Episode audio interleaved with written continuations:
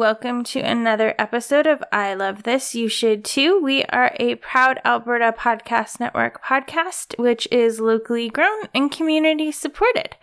My name is Samantha, and with me is my co host, Indy. Hi, Indy. Hello. Ready to talk robots? Always ready to talk robots. Okay, not not always. Sometimes ready to talk robots, but that doesn't sound as good. So, if somehow this is your first episode, uh, there will be spoilers today. This is a movie that Samantha had never seen, and I suggested it for the podcast. I'd seen it many years ago, but not in a long time.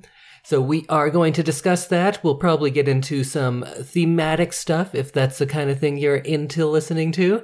And who wouldn't be? Who doesn't want a good breakdown of cartoons? That's what we're all about. A good breakdown of things you thought you knew about. So, first question, the titular question. Upon rewatching it, yep, I still love this movie. Oh. But Samantha, do you? I liked it. It was good. And if you're new to the podcast, that is a pretty common response. she liked it. It wasn't into the Spider Verse, Well, no, but what is? right? I I feel like I set the bar too high for animated films when I brought that, and you loved it so much. And Totoro, yeah. yeah. So I feel like it's a very high bar. This one landed at like uh, 75%. But if you're a, a longtime listener, you will remember that Samantha says anything over 70% is love. Yes. So you did love this movie. it was a low love. Low love, I'll take it. I need to write up the the gradings. I luckily I love. remember it, but your ratings change often and usually during the episode. True. Cuz sometimes you like convince me otherwise. That it's better than you yeah, thought? yeah. Oh, well, maybe then we can get you You were at a 75? Yeah. Maybe we can get you to 80 by the end. We'll see. So, if you're not familiar, The Iron Giant is a 1999 film, which is uh, probably the best year in American cinema, at least. Mhm. 99. So many good movies. But maybe a casualty of all that was The Iron Giant because it bombed in the box office and didn't even make back half of its money. I think there were just some too like there are too many good things. Yes. Yeah. Uh, this was also the end of Warner Brothers Animation. This is it? I think after this, they, they shut it down. Oh, that's It was sad. quite a failure. Wow. They did uh, that Camelot movie before, and that did poorly. And I think because of that, they didn't try very hard with this one. Oh, like so they had the budget for the production, but they didn't um, promote it. Yeah, there was not much in the marketing, and they Oh. figured like, well, this is already we're already on our way out, and then it did very poorly, and that was the end of it. That's sad. Yeah, Oh. yeah, because This movie should have gotten better. But it has received kind of a second life over the last few years, and it's becoming uh, well known to a wider audience, and it is pretty timeless, I'd say, because it's in the 50s, but made in 99, so I feel like audiences today aren't going to be missing anything by not seeing it when it was brand new. True. So if you have kids out there, go watch it. And like I said last time, it's available in a lot of places for free. So if you use Tubi or Hoopla from your hmm, library, you can go watch it. So go watch it now because we're gonna, you know, spoil it all. Yeah. But before we get into everything, let's thank our first sponsor of the episode. And this episode of I Love This You Should Too is brought to you by Alberta Blue Cross. Even if you're a busy business owner with more meetings than hours in a day, you can be calm and collected when your group benefit plan is taken care of by Alberta Blue Cross. Your employees can manage their own health, dental, life, and disability coverage online anytime and on any device, making it easier for them and you. To learn more and explore your options, head to ab.bluecross.ca. Well, let's get into it, and maybe a good place to start with is with these characters because we don't have many main characters in this one. No, it's just a few people in this one.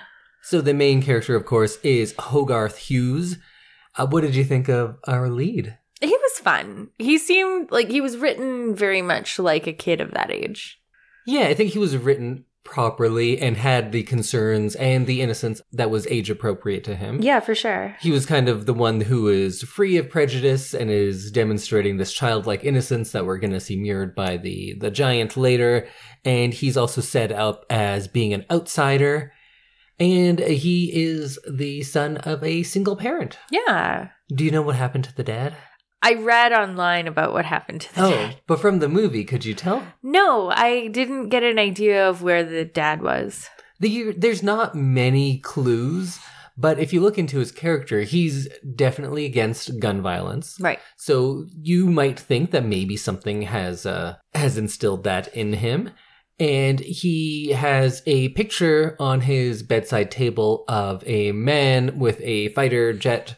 So you would think that his dad was probably a pilot who died probably violently in a war. Yes. And he also wears that um, that cap, like a, a pilot's cap at times. Right. That looks too, but he also has a big head, so maybe it's his own. But it is kind of a, a comfort thing for him. Yeah. I uh I definitely didn't pick up on the fact that his dad was um dead. I thought maybe his dad just like wasn't in the picture because it didn't really get talked about. No, and if this were most other animated movies, there would be a time where Hogarth is acting out and then he'd run up to his room and he'd say something and he'd be crying and then the mom would be like, I know, I miss him too, and then they'd talk about it. Yeah. And this movie is like, no, no, we're not. That's not what this is about. I feel like if it was Disney, they would have done that. Like Yeah, there would have been a moment because like Disney doesn't like to leave things kind of unexplained, True, true. especially for children. Yeah, and I did learn a little bit about the the making of this because we have that I think it's called the signature edition Blu-ray and it has some special features and such. Uh-huh. And one of the reasons that Brad Bird would go to Warner Brothers is cuz he had more control. Right. And he I think had tried to do something with Disney, but they were much more locked down of like you Right. do it our There's way formulas. Yeah. and he wasn't into that. And then when he went and on to do things like The Incredibles, that's when Incredibles wasn't owned by Disney. So now they are, though. So- Yeah. Everything's owned by Disney now. Also, the author of the short story this is based on was, um, oh, I should know his name, Ted Hughes, maybe something like that. But he was married to Sylvia Plath and was famously kind of a dick. I don't know too much about his biography, but I know that. And he had mentioned that he did write this in order to uh, comfort his children after the Mm. passing of his of their mother.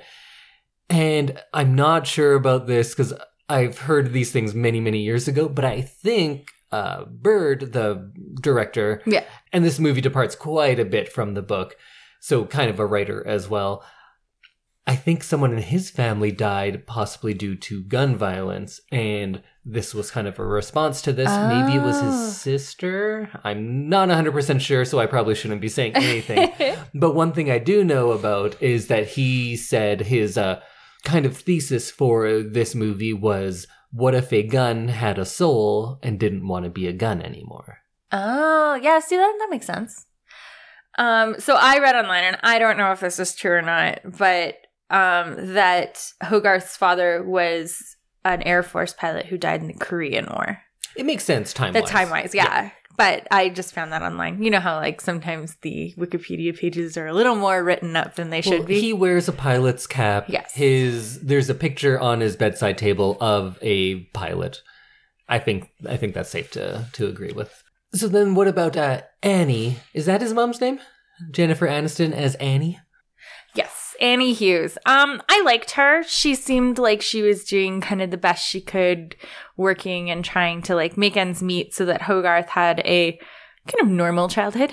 Yeah, she was doing the best she could, and I, yeah, I really liked that character. I really applauded her efforts, and I just kind of wanted her to get a break. Yeah. You know, like she, it's it must be hard for her. She's living a tough life Yeah. because she's alone, and Hogarth is a handful, and she's working all the time, and she Mhm. feels upset that she can't be with her son more, but she also needs to feed her son, right? So, and it's a trade off. That was sad. Yeah. That was that was definitely um an interesting time uh because this is set in the 50s. Yes? This is fifty-seven. I believe. 57. Okay. Um and I like that's not a great time to be a single mom. No, it never is. But then, yeah, But, that's like- especially because it's. I guess it is easier for her as someone whose husband presumably died in war than if she were divorced because that has a whole uh, A whole other to stigma, it as yeah. well back then. Or someone who now. just like got pregnant and Right, right. didn't marry whoever got her pregnant. Yeah. But I think having the husband dead from the war, which is probably the case, it kind of sets up something that we talk about throughout this movie about how um, like the American exceptionalism from this time comes from warfare, but we are seeing the downside of progress. And that's something that they'll mention again later that Right. there it's a double-edged sword. I almost said sword. I was gonna say, wow, Like you're I'm like going for that W.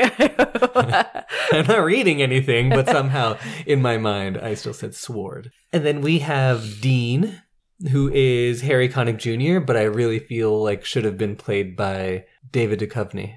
Oh, Wouldn't he be good in that? I could see it. I could see it. Um, I I really liked Dean. Dean being kind of a grumpy adult hmm who just somehow bonds with Hogarth and is like doing everything he can to kind of stay out of it. Yeah, and uh, Dean is a beatnik, so he is definitely outside of proper society. Normal society, yeah. So he's again another one of those outsider characters. And one of the big themes of the movie is to not judge those outsiders, but to learn what they're all about. Right. And, uh, and then we learn Dean, real good guy. Yeah, Dean's fun. He's got this like junk business, but also is creating art with it. Yeah, he's either an fun. artist that sells junk or a junk man. Junk, what's what do you call a junk person? Junkman? Yeah, or a junkman who makes art. Yeah, I really enjoyed Dean and how he kind of uh, like created a safe space for Hogarth and his friend. His Oh, the giant. big metal friend. And at the end, gets with his mom. Yeah.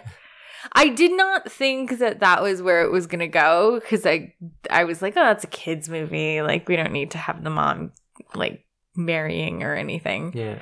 But I did I was happy because the other person, Kent or General, is it the General or is it Kent?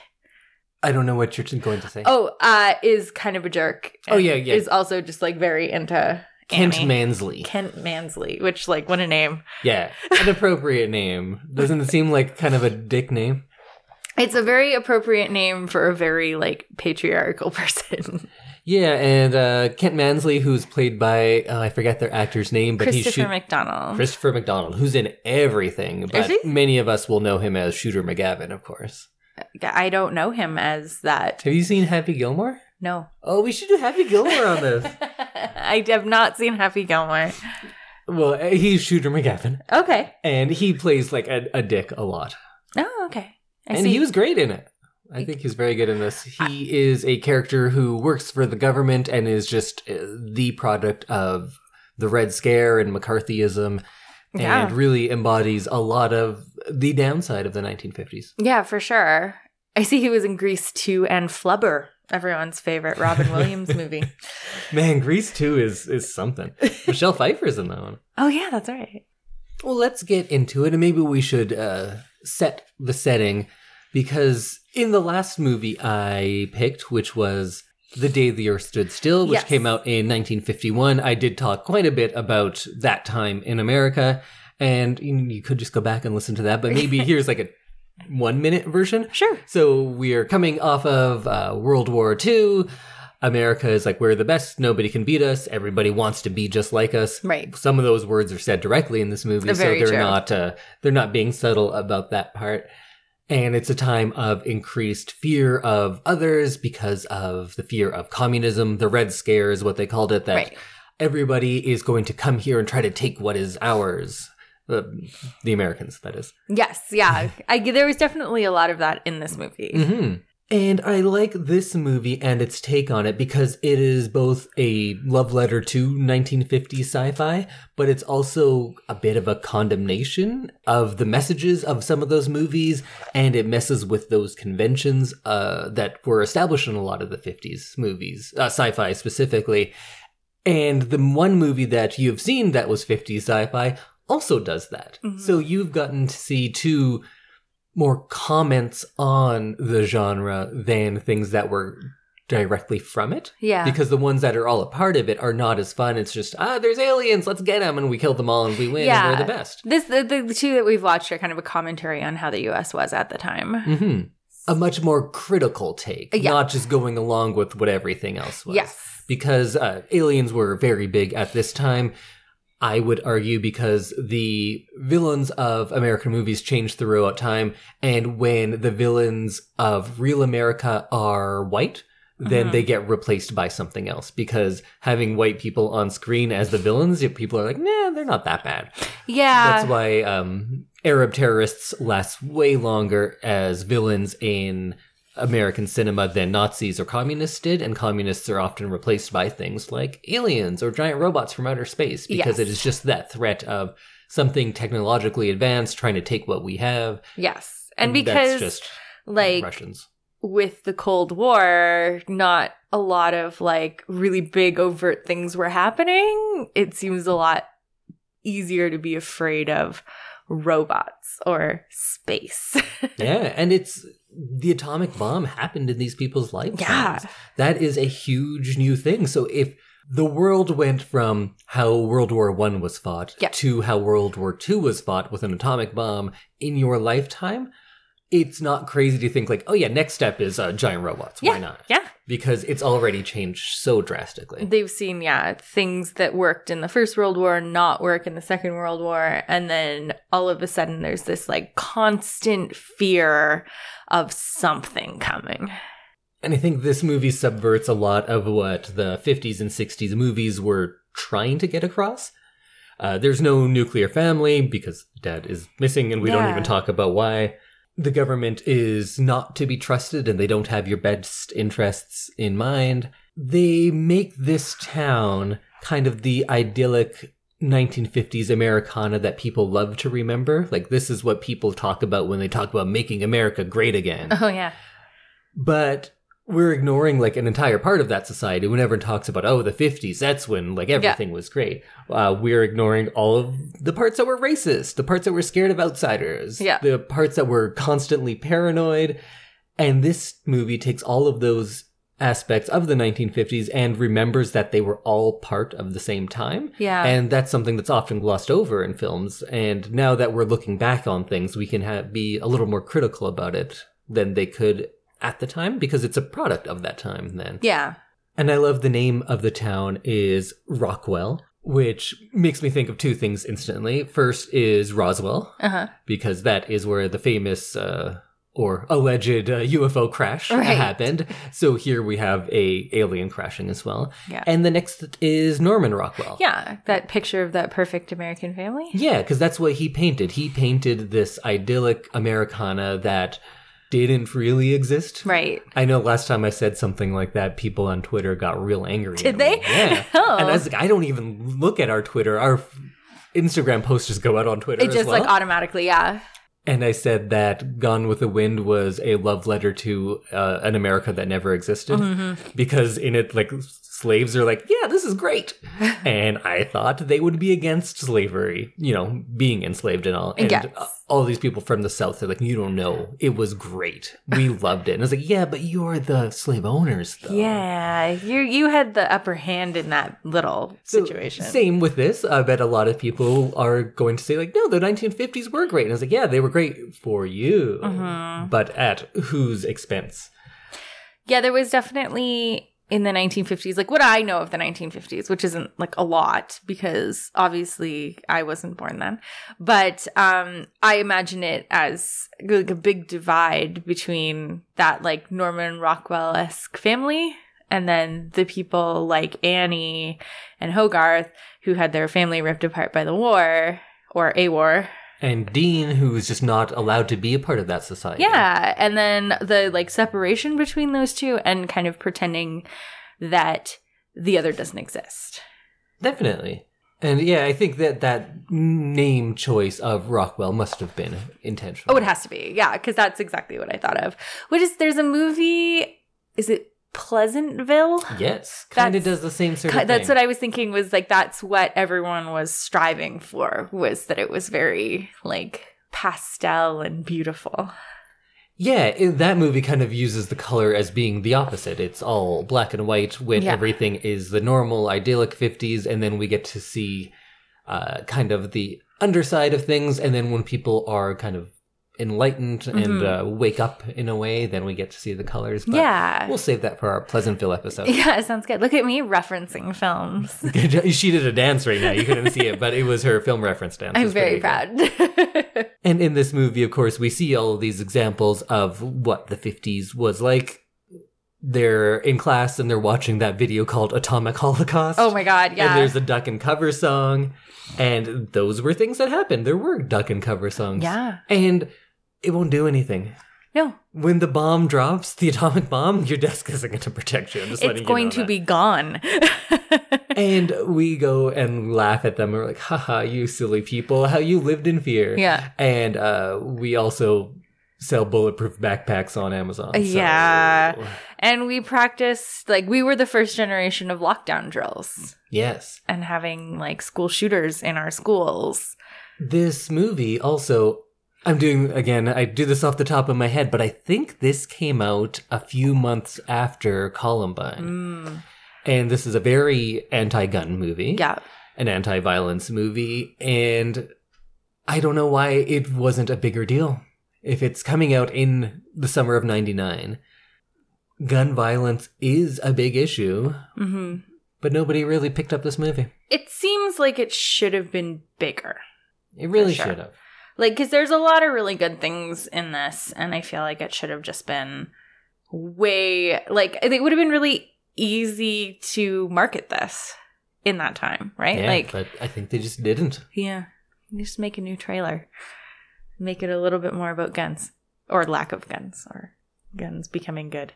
and then some other things from this movie that made it uh, kind of got their point across of what the 50s were like in uh, bird's mind at least there's a line that says uh, people wig out and start shooting when they see something like you Yeah, Which, yeah, true, Yeah. of course. And they did Yeah. later in the movie. And they say, like, oh, you can't go into town. People just aren't ready for you. There's talk about Sputnik spying on us. hmm He also says, we didn't build it, so that's reason enough to fear it. Talking about the Iron Giant. Mm, Mansley's also just always saying, like, they want what we have. right. And all of those things, like with The Day the Earth Stood Still, painfully, painfully applicable today. I feel like Oh, 100 percent. if you watch uh, cable news, you will hear people saying these exact same things. Yeah. I was going to say that was a huge cornerstone of Donald Trump's like election. Yeah. Was that he was going to make everything like it was when it was wonderful, even though that didn't exist. But I would argue that he is being more honest there than people give him credit for because he is going to make it good for the people that had it good then and bad for the people who had it bad then. True. So he really Which he was kind of did. he was doing his best to do that. Yeah. So I think uh, his claim to make things like they were in when America was great, which I think in his mind is the 50s. Yeah, I'm and sure. into the 60s. Because he was alive then, right? He would have been a child? He was alive, yeah. But um, that's the even people who weren't alive look at that time Yeah. as being like the time Uh huh. before, like you know, all those colored folk got all into businesses and whatnot. And rights. when you could just kill them on the street and it's fine. Ugh. Yeah. oh man, again, it is fine. Again, it's happening all the time. I know. But whoa, let's just go back into Robots. no. You know what? Let's go into that sort of stuff, but with the movie. Yes. If this movie came out today, hmm it would be protested against. You think so? I very firmly believe it.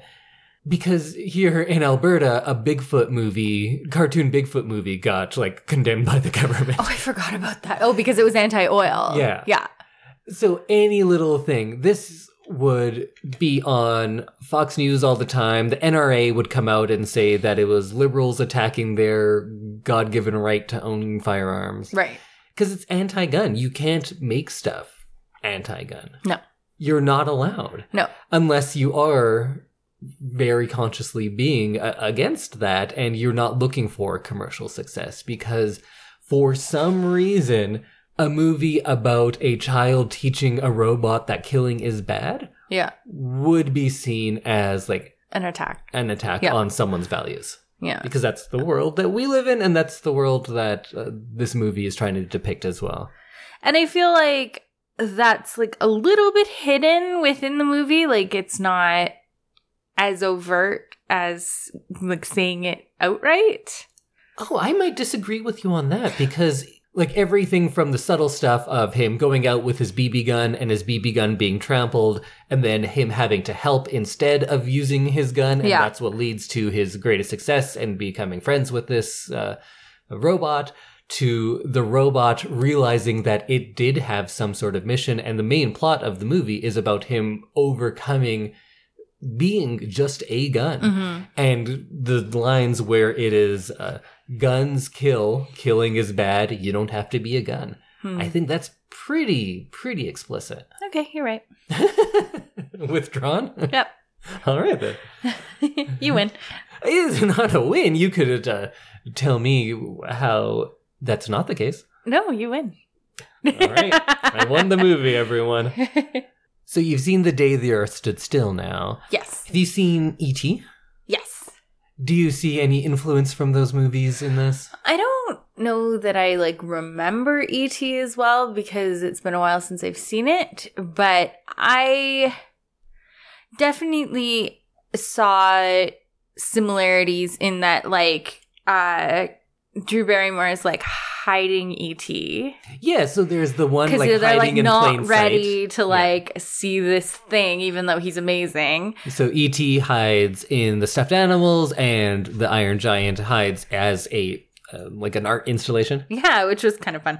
Um and also like the the less skepticism of children. I don't Yeah. know what the actual term for that is, but like Well, the in this, ability to like see the like innocence. yeah, the them. ability to see wonder and not be afraid as your first kind of initial reaction. Yeah, and both have uh, the government coming and trying to take away this Yes. extraterrestrial friend. Both have unexpected flight. Yeah. I like that part. you can fly. And both have seemingly sad endings, and then it kind of comes up in the end. yeah. And then with The Day the Earth Stood Still, there's a lot, but go just listen to that episode and watch that movie. Yeah. Because why not? I think there's also a lot of King Kong in this Oh. and a lot of Frankenstein. Like Frankenstein, it gets into that whole absent creator and uh, like theological discussion Right. of um, someone who has created this thing but then is no longer there. And it's like a theological argument as well of uh, us as humans, for people who believe in God, that we are just put here, and some people believe that we've been given free will, and now we get to do what we will with it, and the Creator is no longer here.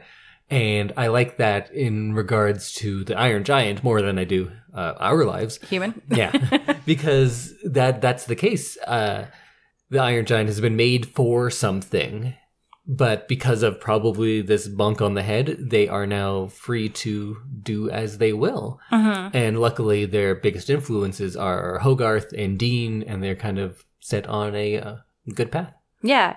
I liked the addition of his like dent in the head. And then when it gets like popped back out, he remembers kind of his past life in little snippets. Yeah, let's get into the Iron Giant because that's pretty much the discussion of this movie Yeah. is the journey of the Iron Giant. And we should mention we watched the Blu-ray which I believe is called the Signature Edition and it has two extra scenes, one of which is a nightmare the Iron Giant has where he gets a glimpse of what his life would be or has been perhaps Mm. or maybe what his mission should be Mm. or was. But anyways, we can't don't really get to see much. It does become clear that there's an army of these and they are weapons. Right. Scary flying guns. We assume he's from space, right? Yeah, because he came from the sky. Okay. So I think that we assume, but there's so much of this that is left ambiguous, and I kind of like it because it's not the important part. Right. No, it's not important. Like the like the father and where does the Iron Giant come from? Like that's a big thing that this movie just doesn't care about. Mhm. And I kind of like that. It allows us to focus on the actual messages that they're worried about. So let's talk about the Iron Giant and his journey. Vin Diesel does the voice, so we'll just say. I I kind of just assumed it was him. And this is probably the the second easiest money Vin Diesel's ever made yeah, because it's a lot of like grunting and like he, I believe, has made over sixty million dollars by saying "I am Groot." seriously. Yeah, because he just he's the voice of Groot, and that's all he says. Yeah, And I think he's made sixty-two million dollars doing that. that's a gross amount of money. Can I take a, a brief Vin Diesel break? Yeah, Vin Yeah. Diesel break. Yeah. I hate Vin Diesel. First of all, yeah, I really dislike him Why? Why? because he is a. I know all celebrities are manufactured to some extent, Mhm. but he is such a dick and such a manufactured fraud of a celebrity because first he's going to appeal to like um like j- dumb meatheads Right, right because he is one dudes. but he also goes out of his way to always talk about like, oh, I'm such a nerd. All I did was play Dungeons and Dragons all the time. Love me, love me, love me. Everyone bullied me. I don't believe you, first of all. And then he wrote like all when he was younger in his acting career, he wrote all of the biographies on IMDb and whatnot. But it's always third person, so like, oh, we don't know where this story came from. Unconfirmed story about him and he would go plant all these stories. So if you look up like, oh, what's Vin Diesel's like origin story? How did he become an actor? He what wrote you'll it. find is the plot of Step Up. What? So he says that he was vandalizing this theater, and then somebody came out and said like. Hey, you shouldn't do that. Huh, you have a good look to you. Read this. And then he read a script and then he got hired. That's what he says. So and that's a great story. Channing Tatum and Step Up. Yeah. But what he doesn't mention in that, you know who owned that theater? His father. Mm. So where he got his first job, Nepotism. yeah, it was his dad that gave him the job. Ugh. He wasn't vandalizing it. He was probably just like a kid and then his dad was and he wanted to be in it and his dad gave him a job because why not? Yeah, Also, Vin Diesel, come on. it's not a name. Okay, I was gonna say that is like a online bot Yeah. like read a bunch of men's magazine and was like here is a name of an action hero you will like When we are recording this, they're making Fast and Furious 10, I believe. And the director, who's been in five, four of them, very talented guy, very good guy, walked because he's just like, you don't know how hard it is dealing with this man. no i bet He walked away from probably like $20 million just because he couldn't deal with Vin Diesel anymore. yeah Because Vin Diesel just constantly rewrites things. He's like, no, I don't look good in this light. We're doing everything differently. He puts uh, entire productions millions in dollars behind and days behind just because of his own vanity. Uh, the Rock wanted to be in more. He's like, no, I'm not working with Vin Diesel again anymore. wow That guy's terrible to work with. So Vin Diesel, of course, puts it on Twitter. He's like, come on, let's get the fam together and everything. Everyone's so then like, The "No, Rock has you." to like publicly say like, no, I don't want to. And we all know the reason why. Yeah. And he has it like in his contract that he won't lose a fight on screen. And he has to look bigger than everyone. Right. So he's a smaller guy than The Rock because The Rock's a fucking monster. the rock is like the size of three men So they made them shoot everything so he looks like he's as big or bigger than The Rock. So they did all this like Hobbit style forced perspective just for his fucking ego. Ugh. Vin Diesel is garbage and he gets paid $62 million to say, I am Groot. And everyone's like, oh, did you know he does that voice himself? Real cool, huh? Also, he doesn't. It's manipulated through computers Yeah. substantially. I'm sure he just says I- I, am groot and then they like auto tune it and like Or the same with the Iron Giant because it's made all mechanical Yeah. and everything. That's- That's Vin Diesel. dumb i hate him even more I, I don't like Vin Diesel. do you like the rock though I think he's a good guy. yeah he seems Mostly. fun For a big celebrity action star, I don't think there's better, a more likable guy Yeah. than The Rock because he doesn't take himself seriously. He has fun. He sings. He dances. yeah He's just out there having a good time. and he's not like pigeonholed himself into one thing Yeah. he's done a lot of different things yeah. Do I have issues with him just loving everyone, whether it is like millionaires who also have uh, like links to the sex trade? Yeah, I'm not cool Hmm. about that. But Okay. who in Hollywood doesn't? It's true. So- It's a teeny tiny little pool of jerks. Yeah. I enjoy watching his Instagram.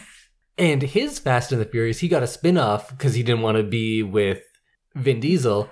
I thought it was more fun because they are him and Jason Statham are willing to make fun of themselves, Right. which Vin Diesel would never do, and that's why he's no fun to watch. Oh yeah, so remember the Iron Giant?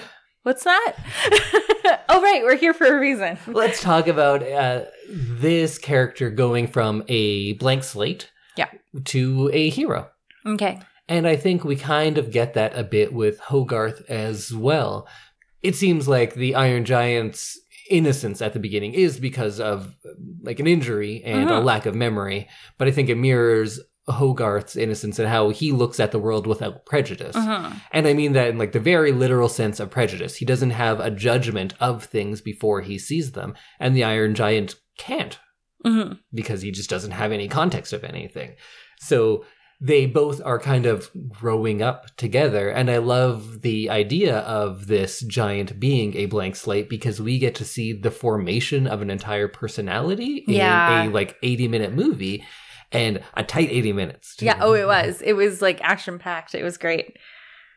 I did like the childlikeness of the giant. He was, um, I don't know. I just assumed that he just didn't speak English and that he had some form of language, which probably was computer or something because he had all these other friends that were giants as well. But um I liked the scenes where Hogarth is like teaching him words Mhm, that was fun. like tree and rock and all sorts of stuff like that. It was it was kind of fun and it was fun to see Hogarth have somebody that he could like help yeah. cuz Hogarth seems very lonely. Yeah, definitely. And he learns uh, Superman, of course. Yeah. And they started his kind of hero's journey pretty early on because when he's showing him those comics, he shows him Superman and Hogarth goes out of his way to say like he started off just like you. He crash landed on Earth and he didn't know Oh, what he was yeah. doing, but now he uses his powers for good and not evil. Yeah. However, then the next comic he sees is I think it's called Atomo, Right. which I don't think is a real comic, but I'm not sure. I don't think so. I but it looked like him. yeah, so this one looks like him. It's a giant robot who is a villain. And somehow through this robot, they manage to get kind of a, a look of shame and concern. Mhm. he is looking at that and seeing himself reflected Yeah. in it and he's seeing himself reflected only as a villain and it takes hogarth to come out and not judge him by his appearance say like you're not that Mhm. you're this you are what you choose to be and that's probably the main uh, point of the movie is like you anyone is what they choose to be Mhm. and in a roundabout way, that little interaction with the comic of seeing yourself represented one way only, that's why that's why representation in film matters. Mhm. It seems crazy to say it, but sometimes people don't know that there are other options for them. If you've only ever seen people who, who look like you doing one thing, you don't know that there's other options. Yeah. And that was the case with uh, the Iron Giant. He needed Hogarth to tell him, like, no, you are what you choose to be. Just Mhm. because everyone that looks like you in this world is seen as that, that's not you. You choose what you are. It was like the first Step Up movie. I think this is a little more eloquent than the first step. Up yeah, movie. yeah, no, hundred percent. And I loved that Hogarth's view of heroism is like a child's view of it and not what the contemporary view is. Right. because if this movie were in 57 or like came out then and it's the same story mansley would be the hero of it right he would be Mhm. the guy who's going to track down this yeah, because he's like uh, assuming he's a war hero. yeah that is the the heroism of the day and you even see some of the kids who when they see or the video and they're talking about the iron giant they're like yeah let's bomb it Yeah. right that's their instinct because that's the world that they grew up in and i think even before that we have the scene with the deer which is Right. one of the most gorgeous ones because initially you have the i think the iron giant is bending down to the deer hmm and it's just this beautiful shot and i loved all of the autumn shots in this like when they're out in the trees The colors were really great in looks this movie. gorgeous but then the shot rings out and the deer dies and the giant i think tries to like get the deer to stand back up Mm. and in this moment the giant learns first that death is a thing death exists Right. Things die and they don't come back. And probably more importantly to the plot, the concept of guns. Because Hogarth says, um, like they, they shot it with a gun. He Mhm. brings up the idea of guns. And maybe this is where we get the line first of guns kill. hmm And Hogarth says something which is super profound that death is not bad, killing is bad. Ah. And I loved that. It's so That simple, was, but like, yeah. I like that. what a what a thing to say. There are some lines in this movie that just like kind of hit you in the right way. They're like, wow, this child knows more than like all of those army guys who storm into the town. And I think that's the point of a lot of it is that innocence is not the same as naivete. Right. Like you can be innocent and wise. And I think Hogarth, especially in lines like that, that's that demonstrates it. Mhm. And the giant later, who is essentially like a, a three year old throughout Mhm. this movie, but then has a turn at the end, like a true heroic self sacrificing turn, Yeah. which I believe was stolen by Iron Man. Remember when Iron Man goes up to the sky, takes that bomb, goes into the other dimension? Yeah. Yeah. Didn't Superman do that too? Yeah, probably. Didn't he have to like turn the earth the other way or something? Well, that's that's a whole nother thing. Okay. That was a bunch of bullshit. Okay. He spins around, the, he flies around the earth until it spins backwards, and then floods like retreat, and dead people come back to life. Oh. No, we would all just fly off, yeah, true. and all there'd be so many like tsunamis and. Yeah. But anyways, um, what I was going to say is it's it's Christ figures again. It's going back to it's Superman, it's Klaatu, it's the Iron Mhm. Giant. It's a lot of that, but it's Yeah. it's a it's a tried and true method, and I think it works here. I also love that the Giant's progression as a hero isn't set against Mansley. He's not Mhm. like fighting with him or trying to escape him or anything like that. Instead, it's all about him going maybe against his programming Mm. or him maybe gaining enough world experience to be able to make a choice. Because this movie is about choosing more than Mhm. anything. And I love that as a journey rather than him escaping or fighting something. hmm Because most movies with a giant robot, that would be the central conflict. And of course, it gets there a bit at the end. But if I tried to pitch a movie, it's like, no, okay, we're going to have this giant robot. And people are, oh, does it fight a giant monster? No, no, no.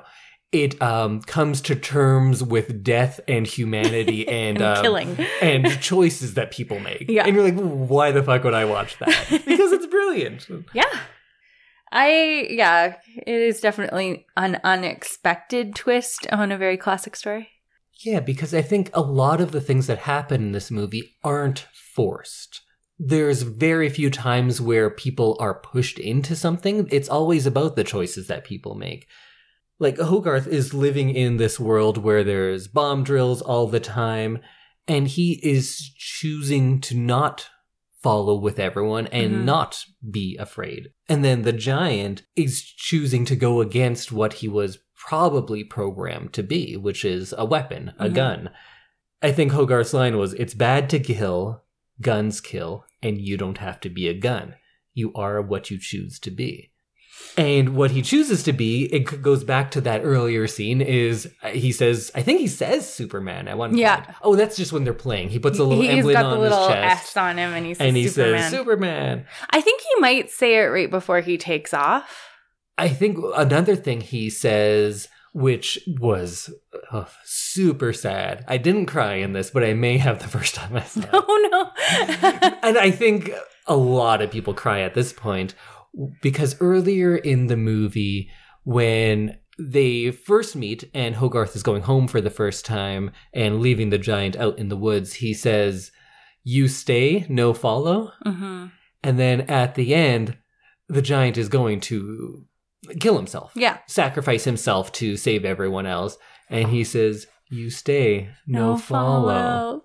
That was good. That was great. I totally like that. Uh, that definitely hit me hard because that was like the end of their friendship, Yeah. and it was so sad to see that. But also, like, like you said, it kind of has a happy twist at the end, so it doesn't feel like it was all for nothing. So overall, I'd say that his ability to make that choice and make in our minds and in Hogarth's mind, of course, the right choice. Yeah. Of course, there's somehow people who think that this is like the a bad thing, but um, to go against what he was programmed to be and be something new and be something better, I think that's really his Mhm. her hero's journey. But along the way, I love the other little things they do to separate it from most heroes. Like early on, there's that part where he's eating the train tracks. Yeah. And then he has to put the tracks back together because the train's coming. Yeah. And any other movie, I think he puts them back together last minute. Woo, I did it. The end. But he doesn't. He gets hit by the train. Yeah. And I think there's a subtle, great little message there that failure is not the end of things. It's your resilience after the failure mm-hmm. because he gets hit by the train and he puts himself back together very literally Yeah. and goes on to learn from his mistakes and to grow. And that's a great little lesson that you don't get in a lot of because this is kind of a superhero movie in Yeah. my mind. A lot of the the plotting of, it is more similar to a superhero movie than a lot of sci-fi movies. And you don't get those little moments of your big larger than life hero failing and then learning in a lot of mm-hmm. them. But in the good ones you do. Yeah. Like Yeah. in, uh, some of the Spider-Mans you will. Spider Man's. I love Spider Man. This iteration of Spider Man. All those Spider-Man Some of the fun things throughout the movie that Hogarth and the giant do, like going swimming, and how Dean is kind of just like almost unwillingly along for the ride. Yeah. Um, like he's sitting there and he's like, "Oh, I'm just, I guess I'm just gonna read my paper at the beach because apparently we're at the beach now." And then the giant jumps in and like floods the entire forest, which would have been catastrophic for sure. it would have ruined that entire town, I'm sure. But um, I just loved some of his like, oh, kids will be kids, right? Yeah. Like there's just he's just resigned to it. He's like, I'm along for the ride. I'm here, and like I have no control in this situation. but he needs some sort of like supervision. I feel like Dean feels obligated to supervise them. I wonder, like, if he feels like that or if he also is just real lonely. Because they're both outcasts. I think both. I don't think many people talk to Dean, and when they do, they don't take him seriously. Yeah. And I think for a guy who has lived away from everyone, I think he's kind of enjoying this little bit of responsibility that he gets. Yeah. What about the end of this movie? Because I looked at my notes and I have a lot, and we've been talking for like an hour, so I think we'll just be like, uh, just stop there. Because if I get into whole other things and referential stuff, then we'll be here all day. So let's talk about the ending. Okay. Um I was like sad when he sacrificed himself to save the town but also happy and then you get that like he did something bigger than himself, which is nice. Um and then I liked that the ending in like true kids movie form, it's never like a sad ending. So having all of his little pieces like rolling around the earth, trying to get back to his head, which is in I think Iceland in a glacier or something. Yeah. And uh seeing him kind of like smile at the end was like really nice. It was, and it makes you feel good. And if it were up to me, I would have cut it. Really? Yeah. Oh, why? I think it's more impactful having it be a full sacrifice. Right? I, I don't think the giant knows that he that he'll just come back after. hmm But the idea that he has gone from being the complete opposite of what he was meant to be. He Mhm. was meant to be a weapon, and then his life ends with him stopping the the greatest weapon The on this planet. Mm. I think there's no greater journey than that. That he has overcome his programming. He has learned from from mostly from Hogarth, but from seeing things happen around him Mm. by seeing the world with completely new eyes that had no prejudice to them at all, this is what he comes up with. And I get that you don't want it to be completely sad, but I do feel like it kind of diminishes things when it isn't the end of his story. Right. And it was such a fitting end. And it's not like he left a huge gap. Well, he did in the sense that Hogarth doesn't have that friend anymore, but Hogarth has already gained so much from that friendship, from that time they've had. He also has like a new family that's coming together now. Mm. So everything is going well for him. And um, the villain has gotten their comeuppance, and people of the town and like that other general guy, they had have had their minds changed as well. They've all learned something from the giant. And I don't feel like we need to be like, oh yeah, and then he comes back and does some more cool things. Right. Like it was just such a, a great uh, final point. And I know it's kind of like romantic in the like the true sense of romantic, not like um, romance, right. but it's very romantic in that sense to like just have things end with death because that is the be all end all. But it is. And he'd learned those lessons about death and him knowing that death is final and death is not bad, killing is bad. And him making the choice not to kill but to die, Mhm. it's very poetic and just such such a fine point at the end of that movie that I would have kept it that way. I get that. I get why that would have been a good way to end it. But I did like that they made him a park and like Yeah, I like that. and he gets to go visit his friend every day. That would have been a good way to end it, I think, without him like rolling back to life. Yeah. Or if they wanted to do something, maybe he has that one bolt and then just the bolt starts beeping. And then you're like, wait a minute, is he going to reassemble? Yeah. But you just stop it there. You don't Yeah. need to show him like coming back to life. right. I yeah. So that gives it a little hope. So it's not a complete downer, but it still lets me feel kind of uh, that closure of it all being done. Yeah. Yeah, I like that. Or like it turning on in the night and maybe he's asleep so he doesn't see it. But Yeah. it, it does start to flash or something. And he doesn't wake up, but it's like, oh, he's he, he might still be out there. What a nice robot. Yeah. Our second sponsor of the episode is Park Power, your friendly local utilities provider in Alberta, offering internet, electricity, and natural gas with lower rates, awesome service, and profit sharing with local charities. Park Power is owned by Chris Kozowski, who has a growing and well deserved reputation for being a guy who cares. If you're in Edmonton and area, you may have seen him around town in his signature bow tie supporting local causes and boosting local businesses.